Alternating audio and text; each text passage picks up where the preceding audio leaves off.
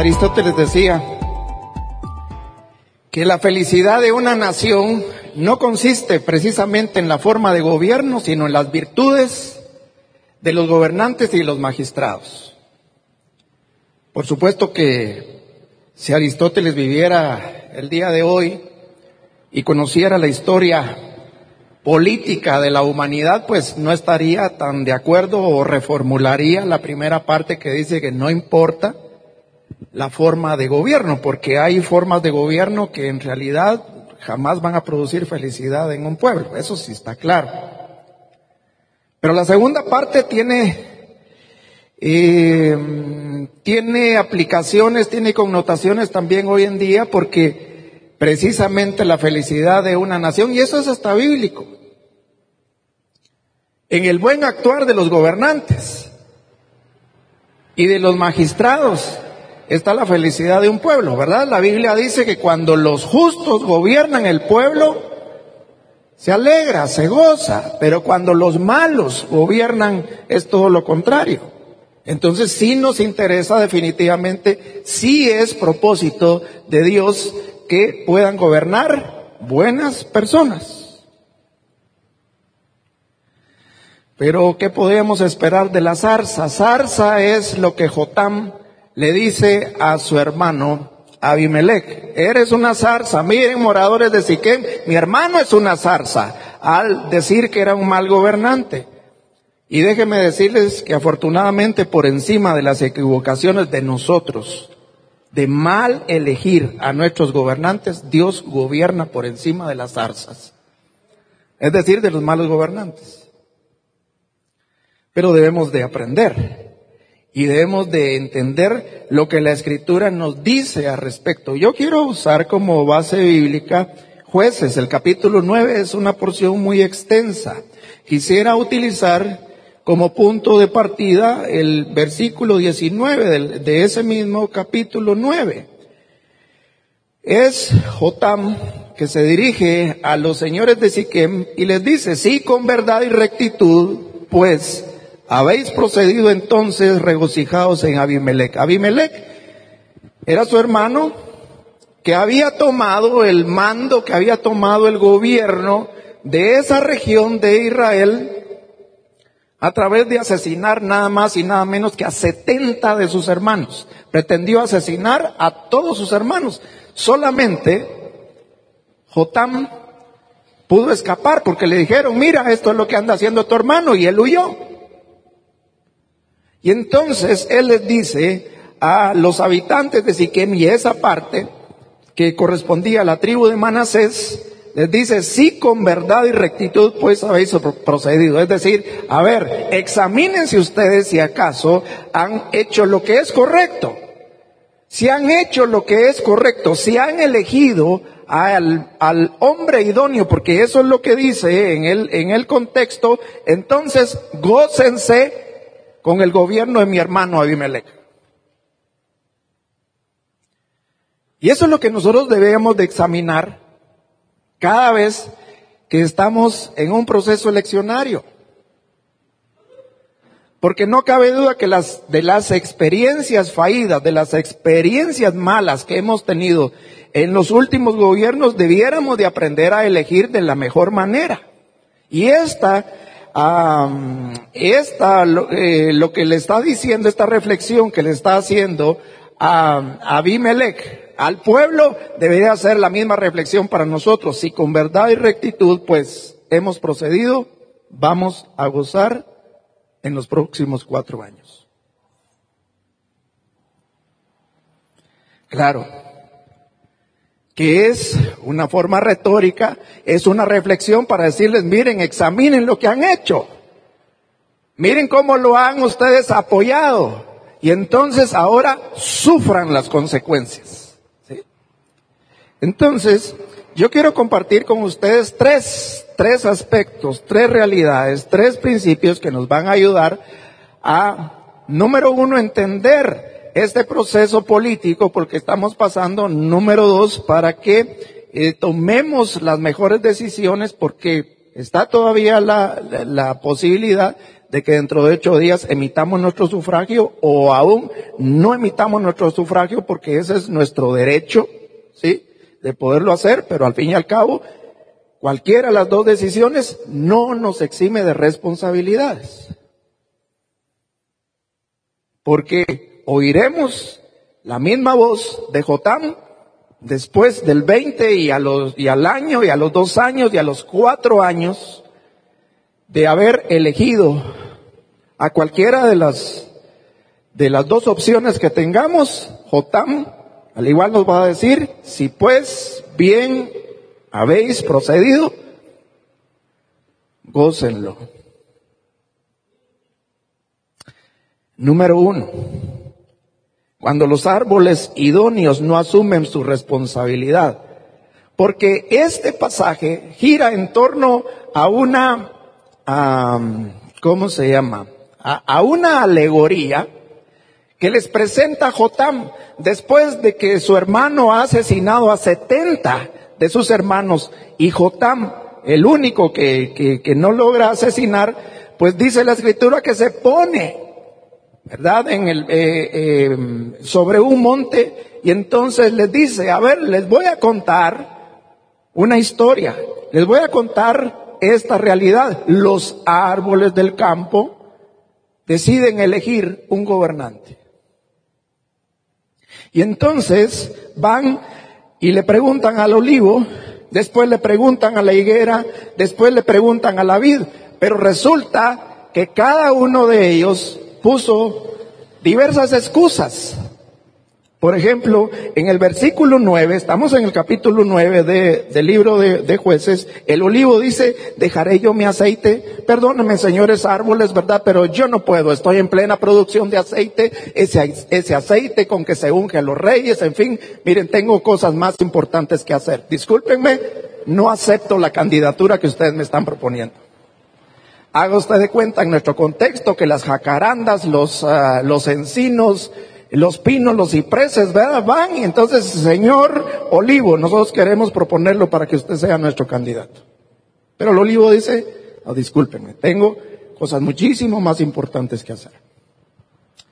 Entonces van con la higuera y la higuera pone otro, otro pretexto y entonces dice, miren, disculpen, dejaré yo mi dulzura y mi buen fruto no, miren, es tiempo, ¿verdad? De cosecha, eh, o estoy en proyección, estoy en proyección de cosecha, tengo cosas importantes que hacer, mil negocios, en fin, entonces yo no puedo. Disculpen, no puedo. Qué lástima, usted era el, uno de los candidatos ideales porque usted era ah, de los mejores, pero lástima, no, no puedo. Y por último, en el versículo 13, dice que van con la vida.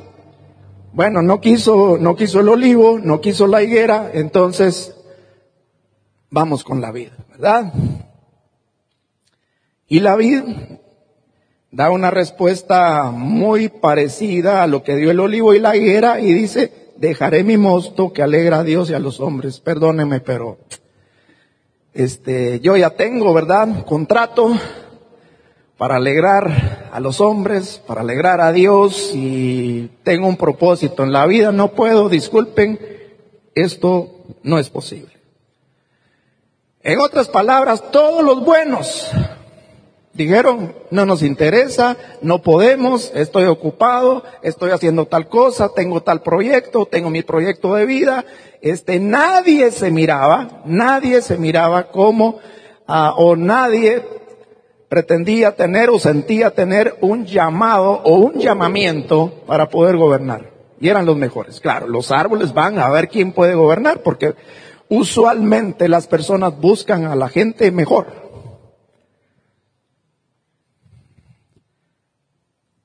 Pero cuando los árboles idóneos no asumen su responsabilidad, entonces nos daremos cuenta que los peores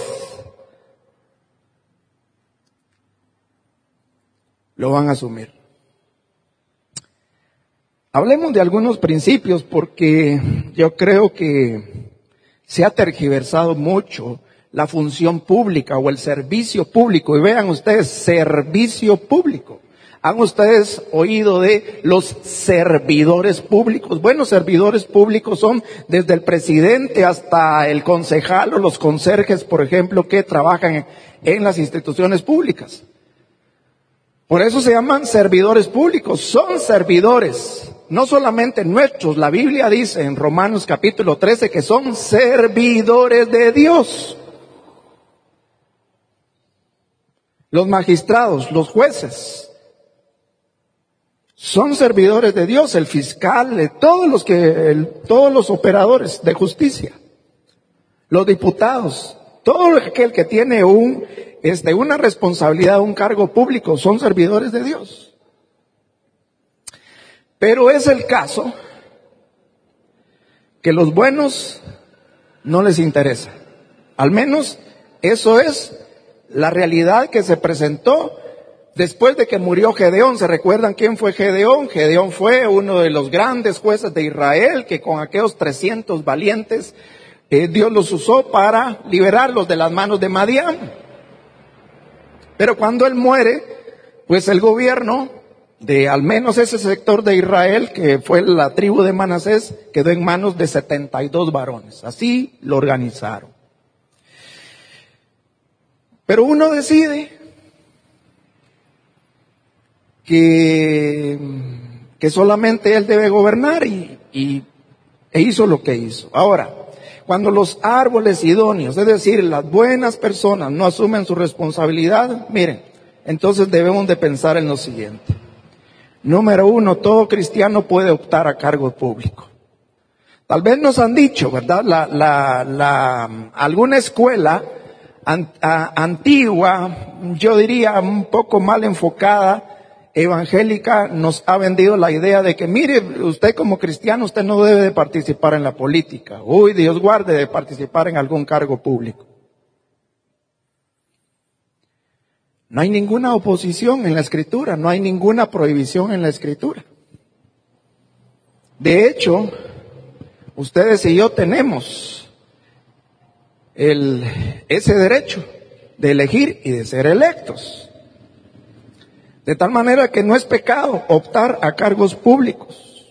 Otro principio, todo cristiano puede participar también en política. Política partidaria, hay política deportiva, hay eh, política quiere decir ese arte de hacer las cosas ah, apropiadamente en un conglomerado social. Puede participar usted en un COCODE, puede participar usted eh, en una organización gremial, en una organización profesional. Eh, usted puede participar en cualquier organización social con el propósito de beneficiar a su comunidad. No es sacar provecho para usted, ¿verdad? Porque esa es este, la mira de muchas, de muchas personas, de las zarzas. Esa será la mira. Otro principio, el cristiano, por supuesto, que no solamente es tener, este, sentir la necesidad, porque vean ustedes, cuando nosotros vemos a nuestro alrededor las malas, las malas políticas de nuestros gobernantes, las cosas malas que hacen, la corrupción, este, la forma en que lo hacen, etcétera, ¿acaso no nos indignamos y decimos, bueno, es que las cosas se deben de hacer mejor, pero no hay alguien que asuma la responsabilidad. Y entonces nosotros como buenos árboles le dejamos la responsabilidad a cualquiera. Pero no se trata tampoco de que, ah, es el hermano fulano tal que va a verbo, ¿verdad? Entonces votemos por él. Veamos si tiene la capacidad y tiene la idoneidad. Porque para eso se necesita capacitarse. Para eso se, necesita conocer, a ver, si, si, pretende ser alcalde, conozca por lo menos el, el, el, el, código municipal, conozca cómo se manejan las finanzas, en fin. Y si tiene usted otras aspiraciones, si quiere ser diputado, si tiene, si usted quiere o pretende tener un cargo público, bueno, capacítese. Entonces no solamente usted será un buen árbol, que podamos decir, ah, es nuestro hermano porque va a verbo, sino que es un tipo preparado, es una persona preparada. Y si no, le va a pasar factura como le está pasando ahorita factura, ¿verdad? A, cierto candidato que no voy a decir que es cristiano, ¿verdad? Pero dice que estuvo en no sé dónde y se pone en ridículo. Lo pusieron porque era hermano, pero no tiene la capacidad. Y es porque ha, salido, eh, bueno, déjenme decirles que yo no vengo aquí a hacer propaganda para ninguno de, de las dos opciones hoy. Otro principio, el cristiano debe tener un llamamiento al servicio público. Así como tenemos un llamamiento al ministerio, esa palabra llamamiento, mis hermanos, no solamente se refiere a poder servir en la iglesia, es que Dios llama y llama a servir y cualquier llamamiento al servicio, inclusive en el gobierno, es un llamamiento.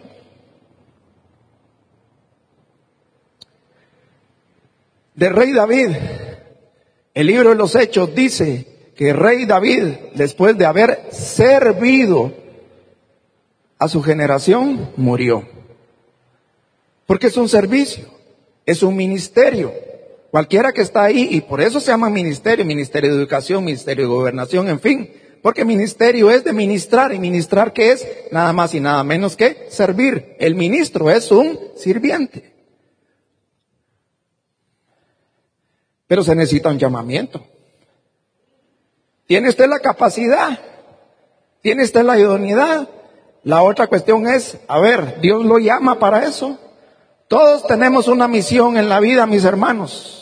Todos tenemos un propósito, claro, hemos aprendido que nuestro propósito es glorificar a Dios, pero lo podemos glorificar a Dios en diferentes escenarios. Y en la política, por supuesto que es un escenario, es la mejor vitrina, es la gran vitrina para mostrar nuestro servicio y la calidad de árboles que nosotros somos. O de repente por ahí, como decimos, se nos saldrá el cobre o se nos saldrá la zarza y entonces pues será evidente. Y esa es la tragedia que nosotros, mis hermanos, vemos cada cuatro años, porque supuestamente se presenta con nosotros de que son cristianos, de que son nuestros hermanos, de que tienen temor de Dios, que van a gobernar de esa manera y en realidad no hacen la diferencia, solamente hacen el ridículo.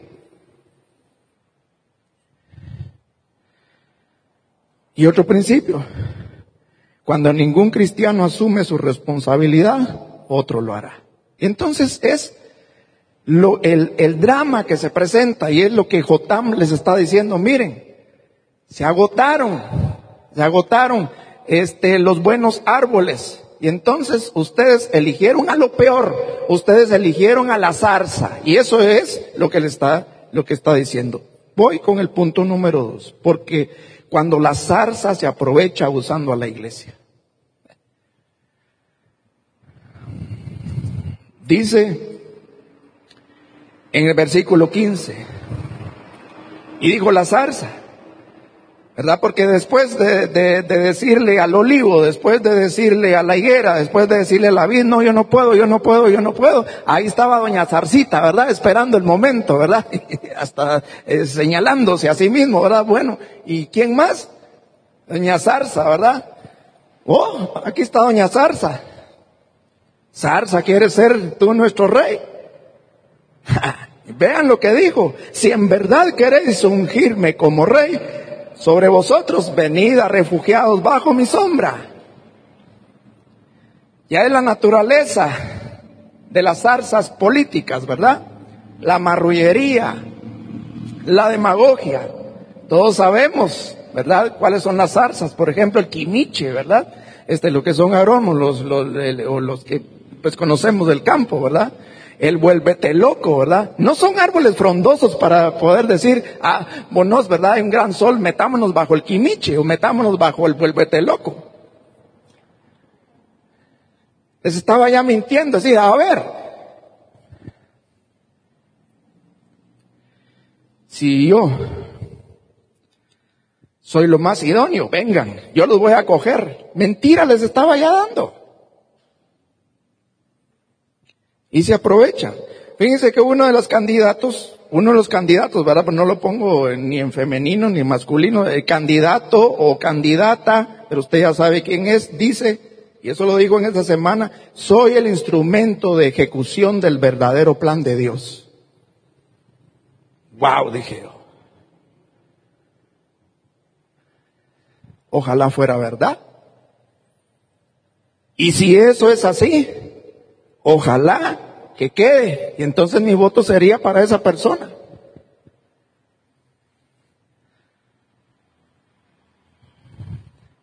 La zarza también pretende ser ese plan maravilloso, ser esa, esa persona idónea, ¿verdad? Donde se van a coger los demás árboles.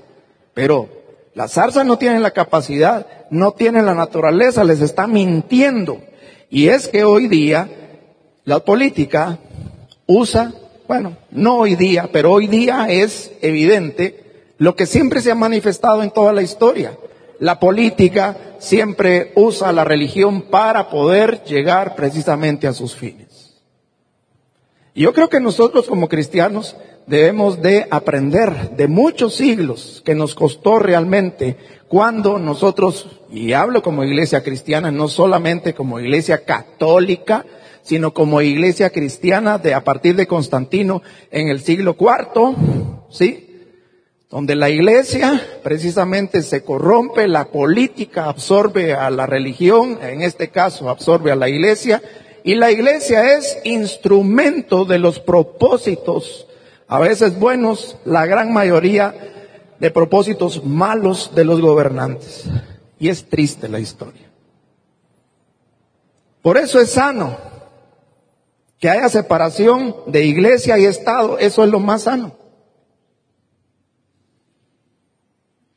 Tenemos una legislación que nos dice que nosotros, aparte de ser una república, nuestro Estado es laico. Sin embargo, vemos algunas cuestiones y, entonces veamos algunos principios. A diferencia de que ya dijimos que ustedes y yo como cristianos individuales podemos participar de la política, la iglesia no debe participar en política partidista. Afortunadamente, Ministerios Verbo no ha asumido esa posición. Pero hoy día hay muchos, bueno, no hay muchos, afortunadamente no hay muchos, hay algunos o algunas instituciones eh, o algunas iglesias, algunas misiones que, que han caído precisamente en esa tentación. En esta semana viajé a, a, a Santa Rosa y me reuní con unos pastores que habían sido mis estudiantes eh, en una universidad. Eh, fue mutuo el, gusto de vernos y entonces me comentan, ¿verdad? Que, que a uno de ellos le habían ofrecido una diputación en Santa Rosa. Simple y sencillamente porque porque tenía mucha credibilidad, eso usan, mucha credibilidad, porque mire, a usted todo el mundo lo conoce y porque usted es pastor, pero necesitamos, ¿verdad?, que usted también nos pueda ayudar a financiar. Por supuesto, él no quiso. Número dos, la iglesia sí debe de opinar en el campo político, porque si se queda callado al ver las cosas que se están haciendo mal, entonces es cómplice. Entonces su papel profético, porque para eso está la iglesia. Y, cuando digo iglesia, no me estoy refiriendo a ustedes y a mí individualmente, sino como institución. Como institución, claro, ahí tenemos nosotros una gran ventaja que la iglesia evangélica, al menos a través de la alianza evangélica, forma parte del grupo G4 con la Iglesia Católica, con la, eh, la, Procuraduría de los Derechos Humanos y con la Universidad de San Carlos. Su voz es respetada. Por lo tanto, debe de alzar la voz cuando las cosas no se están haciendo bien. Cuando la iglesia calla, entonces deja su, eh, su papel profético, deja de ser luz y deja de ser sal, otra. Los dirigentes con cargos eclesiásticos no debieran participar en política. A diferencia de ustedes y yo que no tenemos algún cargo, es decir, no somos pastores particularmente, ¿verdad? No, somos pastores, ¿verdad? De iglesia. No fue ese nuestro llamamiento. No deberían de hacerlo. Pero hoy día está, ¿verdad?, en moda la participación de pastores en cargos, en cargos públicos. Es ilegal. Yo no sé cómo han retorcido, eh, cómo han retorcido la ley.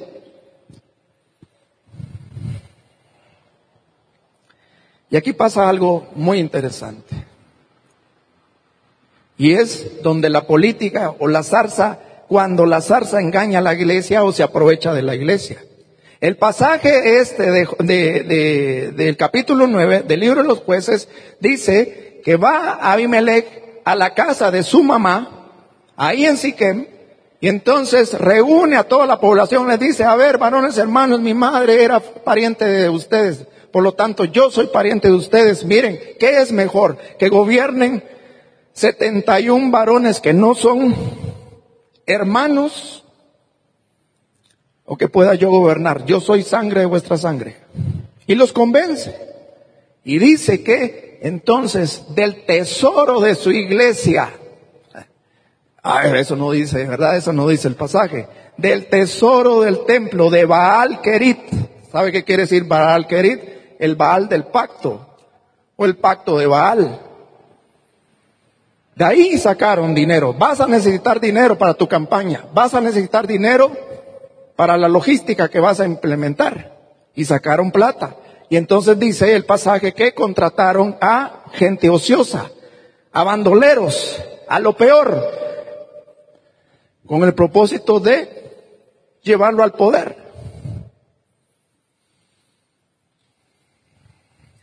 No se puede hacer las cosas correctas haciendo o en este caso actuando de mala manera. No se puede hacer las cosas correctas si se hacen ilegalmente. En esta semana, ah, pues al menos yo descubrí, o al menos a mí me compartieron, un video que yo les animo a que lo escuchen. De hecho, lo subí yo en mi, los que mm, pues tengo de amigos en el Facebook, subí un video del doctor Harold Caballeros. Y él tiene eh, la, ¿cómo decir? Al menos la autoridad moral de decir, yo me equivoqué. Porque yo dejé mi ministerio y me metí a la política y yo creo que eso no es correcto. Viniendo de él, yo que lo conozco, trabajé por muchos años en su universidad, yo dije, vaya si Dios le habló. Porque nosotros habíamos visto que el precio político, precio político que él pagó fue grande, pero fue peor el precio para su iglesia y el precio para, para la universidad. Y lo vimos. Y él dice, miren, no se dejen engañar. No caigan, ¿sí? En, eh, eh, en esa eh, en ese deseo de ocupar cargos públicos, si ustedes tienen un llamamiento a servir, entonces ponen en entredicho ese llamamiento a servir, por supuesto a servir en la congregación, no lo haga. Yo lo hice y cometí errores. No lo hagan, véanlo. Como diez minutos, pero muy interesante. Y anima a la iglesia a la iglesia como institución para decir a lo bueno, bueno y a lo malo, malo. No como dice, como dice un pasaje, ¿verdad? Hay de aquellos que a lo bueno le, di, que, eh, le dicen bueno a lo malo y malo a lo bueno. Otro, la iglesia sí debe orientar en, en materia política. Claro que sí. Es un quehacer de los seres humanos, de los ciudadanos. Claro que sí. Pero la iglesia no debe hacer, vean ustedes, es ridículo sacando de contexto profético e histórico la unción de los reyes. Estamos en otro tiempo. Pero ahí se ve. Dice el Señor que te apartó el vientre de la madre. Yo lo vi hace como cuatro años, como ocho años, ¿verdad? Por, por uno de los, de los candidatos, ¿verdad? Y uno dice, bueno, Wow. Y de todas maneras no ganó y entonces sigue esa profecía. Entonces, y aquí viene la cuestión aquella. El principio bíblico. Si Dios no habló, no se cumple. Pero si Dios habló, se cumple.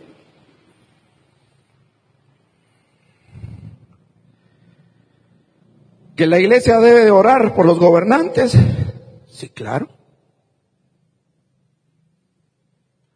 Necesitamos orar por ellos. Cada vez escucho así un silencio ensordecedor que me hace pensar, a ver, por dónde voy, cómo, cómo, cómo, es, cómo están reaccionando ustedes. Oremos para que hagan bien su trabajo.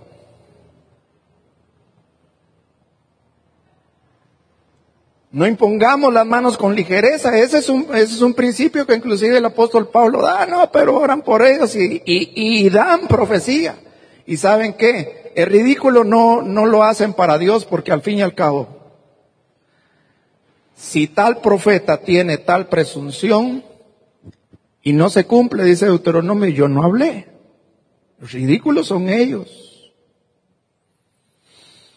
Hace algunos años, cuando algunos Ah, conocidos míos, iba a decir amigos, pero ya no somos amigos, tan amigos, al menos por parte de ellos, porque yo les decía, miren, ustedes van a orar por el presidente, no este, el anterior. Perfecto. Qué bueno que tienen acceso a él. Oren por él, lo necesita. Pero por favor que haya un alma caritativa que le diga, que hay solución a su problema, a su problema de alcoholismo, a su problema de drogadicción, a su problema de promiscuidad. Es excelente que la iglesia tenga acceso al actual gobernante, pero yo les digo, se hace, hace falta una voz profética como el, como de, Juan el Bautista que le, di, que le diga, no te es lícito amancebarte con ese muchacho.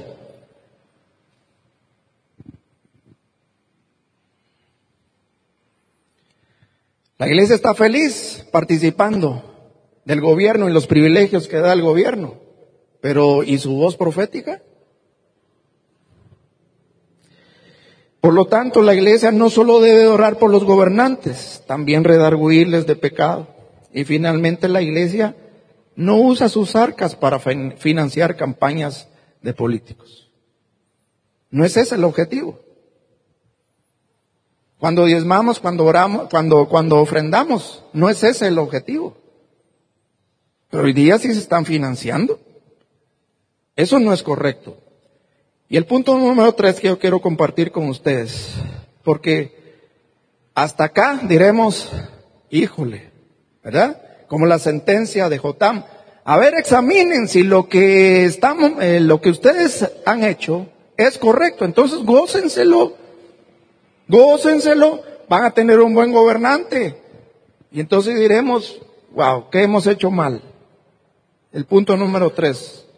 Y era lo que yo les, les propuse, que por encima de las equivocaciones nuestras al elegir nuestros gobernantes, Dios gobierna sobre las zarzas. Y este eh, tercer punto que quiero compartir con ustedes, cuando el pueblo desacierta, Dios compone la plana. Porque usted dirá, pero ahora, ¿qué hacemos? De todas maneras, bueno, tuvimos 20, 22 opciones, ya no recuerdo, ¿verdad? O 28, no recuerdo, es que era exagerado, o sea, la, cantidad de, de árboles que teníamos por elegir. Y yo no sé si hasta acá nos quedaron dos zarzas. Vaya usted a saber, usted es el, el que piensa y el que elige. No sé, es probable. Probable sí, probable no, no sé, usted, usted lo sabrá. Pero nos quedaron dos. ¿Y qué podemos hacer? Miren, ah, dice, vean ustedes, porque cuando el pueblo desacierta, Dios compone la plana. Leamos aquí el versículos 22, 23, luego ah, leemos el 56 y el 57, muy resumido de lo que Dios hizo. Dice, y Abimelech eh, imperó sobre Israel tres años. O sea, que tres años ah, sufrieron.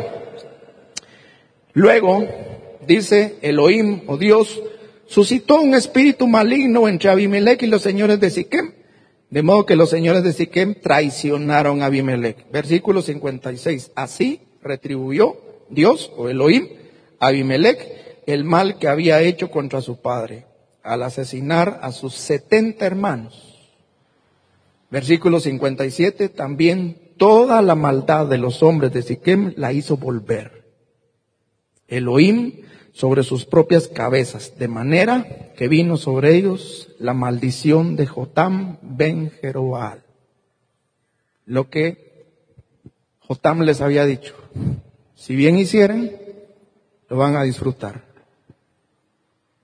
Pero era una ironía lo que él estaba diciendo porque él sabía que habían actuado mal. Era una reflexión para hacerlos entrar en razón pero no, decidieron, no, no, no. Como decimos nosotros, en este macho nos montamos y ahí nos vamos. Tres años terribles. La historia del libro de los jueces, mis hermanos, es esa historia de desaciertos humanos. Pero Dios siempre tiene una salida, afortunadamente. Pero ¿La vamos a sufrir? Sí la sufrimos, porque hay un principio que está establecido en la misma Biblia, que lo que sembramos, así de trágico. Entonces, mis hermanos, Dios respeta el sistema de gobierno de una nación. Siempre lo va a respetar. ¿Saben por qué? Porque en cuanto al gobierno y aquí viene también la tergiversación de aquello. Es que Dios, Dios pone y Dios quita rey, hermano. Entonces fíjese que no importa si yo no voto. Es una verdad a medias. Dios le dice a Samuel a quien ungir. ¿Se recuerdan ustedes? Pero el pueblo dijo, mira, ya no, ¿verdad? Este, ya no, ya no queremos esta forma de gobierno, Samuel. Porque vemos, ¿verdad? Que, que tú ya eres viejito, ya no, ya, ya, ya no, pues estás apto para el cargo y tus hijos, ay Dios, esperanza no tenemos. Entonces mejor ponernos un rey. ¿Le dolió en el corazón de Dios? Sí. Le dolió a Samuel también, pero Dios le dice, no te rechazaron a ti, me rechazaron a mí, pero ponle ese rey.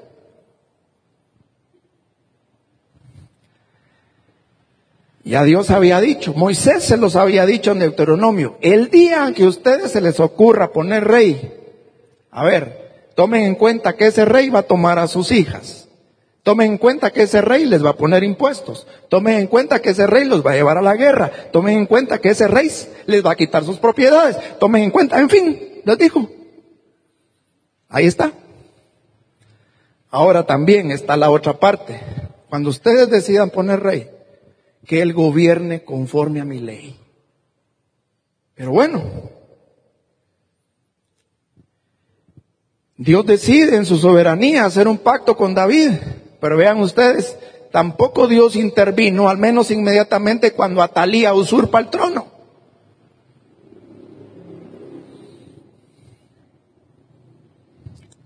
Y a pesar de que Dios había hecho un pacto con David, con David, miren, de los más o menos 30, casi 40 gobernantes descendientes de David, la escritura dice que solamente siete hicieron lo bueno ante los ojos de Dios. El peor de todos fue Manasés. Casi 50 años, imagínense, medio siglo de tiranía, lo peor de lo peor. ¿Y Dios lo dejó? Sí lo dejó. Que el pueblo pasó este, las calamidades las pasó y las tuvo que sufrir. O así literalmente, ustedes creen que el gobernante que tenemos es así como Dios lo puso hermano, entonces verdad Dios sabrá qué hacer con él. No es así la cosa. Dios respeta el sistema de gobierno de una nación, eso sí.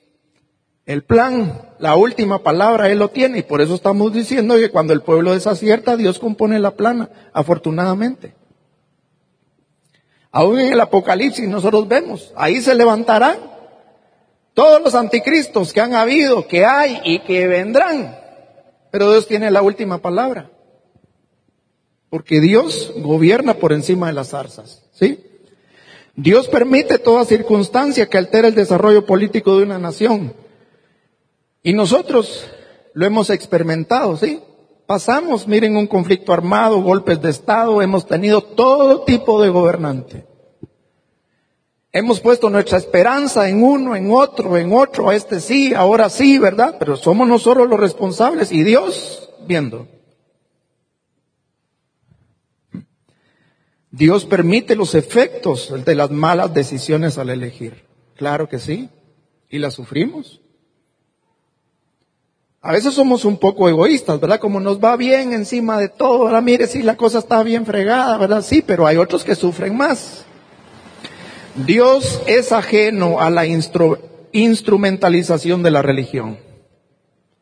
Yo me imagino cuando dice sí, que dice el Señor y Dios, ¿verdad? Como, viendo, ¿verdad? Yo, yo no dije eso. Dios en su misericordia resuelve los entuertos. Y finalmente Dios cumple sus propósitos en las naciones. ¿Cuántos creen que Dios tiene un propósito para esta nación? Yo sí lo creo. Yo creo las promesas que hemos recibido durante mucho tiempo, mis hermanos. Yo desde que, al menos desde que yo vine a ver, voy a más de 30 años. Hemos recibido múltiples promesas para esta nación. Mis hermanos, sí, debemos de creerlas, pero debemos de asumir nuestra responsabilidad también, la responsabilidad que nos toca. Permítame concluir.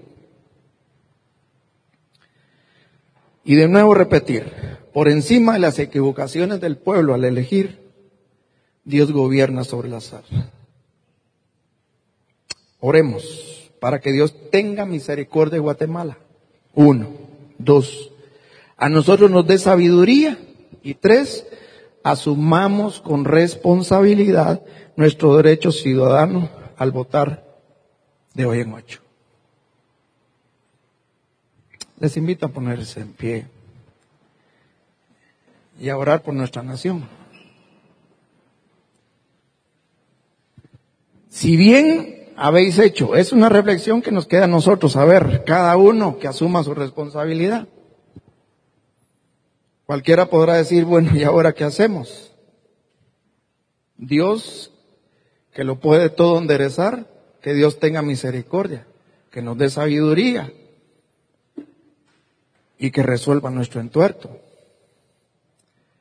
Nuestro Dios, venimos a ti, Señor. Quizás frustrados de ver nuestra realidad o tremendamente arrepentidos de no asumir nuestra responsabilidad. Quizás no vemos, Señor, un futuro promisorio, al menos inmediatamente, posiblemente. Quizás las múltiples experiencias negativas que hemos tenido como nación nos hacen ser pesimistas. Pero por encima de las zarzas tú gobiernas. Así, Señor, como tú cambiaste la mentalidad, Señor, de aquel soberano del mundo, soberbio Nabucodonosor, y se convierte a ti, y se convierte en servidor tuyo. Haz un milagro, Señor. Haz un milagro con, con, los, con los candidatos que hoy hay. Que en esta semana, Señor, tu voz pueda ser fuerte, pueda ser, Señor, este, perceptible, Señor, como, eh, como tú lo sabes hacer, Señor, para los hombres. Que el temor tuyo recaiga sobre ellos. Que los planes, Señor, disfrazados que pueden tener, Señor, ahí ocultos inclusive, tú los reprendas que los ah, objetivos siniestros, inclusive personales, que puedan tener, tú, Señor, los redargullas para que primero, Señor, puedan ponerse a disposición, Señor, tuya y al servicio de esta nación. Lo necesitamos, Señor. Ten misericordia de Guatemala, Señor. Una nación, Señor, que ha sido bendecida. Una nación, Señor, sobre la cual tú has dado buenas palabras, palabras de bendición, Señor. Ten misericordia de nuestra nación. Señor, danos sabiduría. ¿Por quién votar? ¿Qué hacer? asumir nuestra responsabilidad, tener discernimiento en medio de esta campaña sucia, negra, que ambas, ah, que ambos partidos, Señor, están haciéndose unos contra el otro, tengamos, Señor, la sabiduría, el entendimiento, Señor. Guíanos tú, Señor, y ten misericordia de nuestra nación. En el nombre de tu Hijo Jesucristo. Amén. Denle un fuerte aplauso al Señor.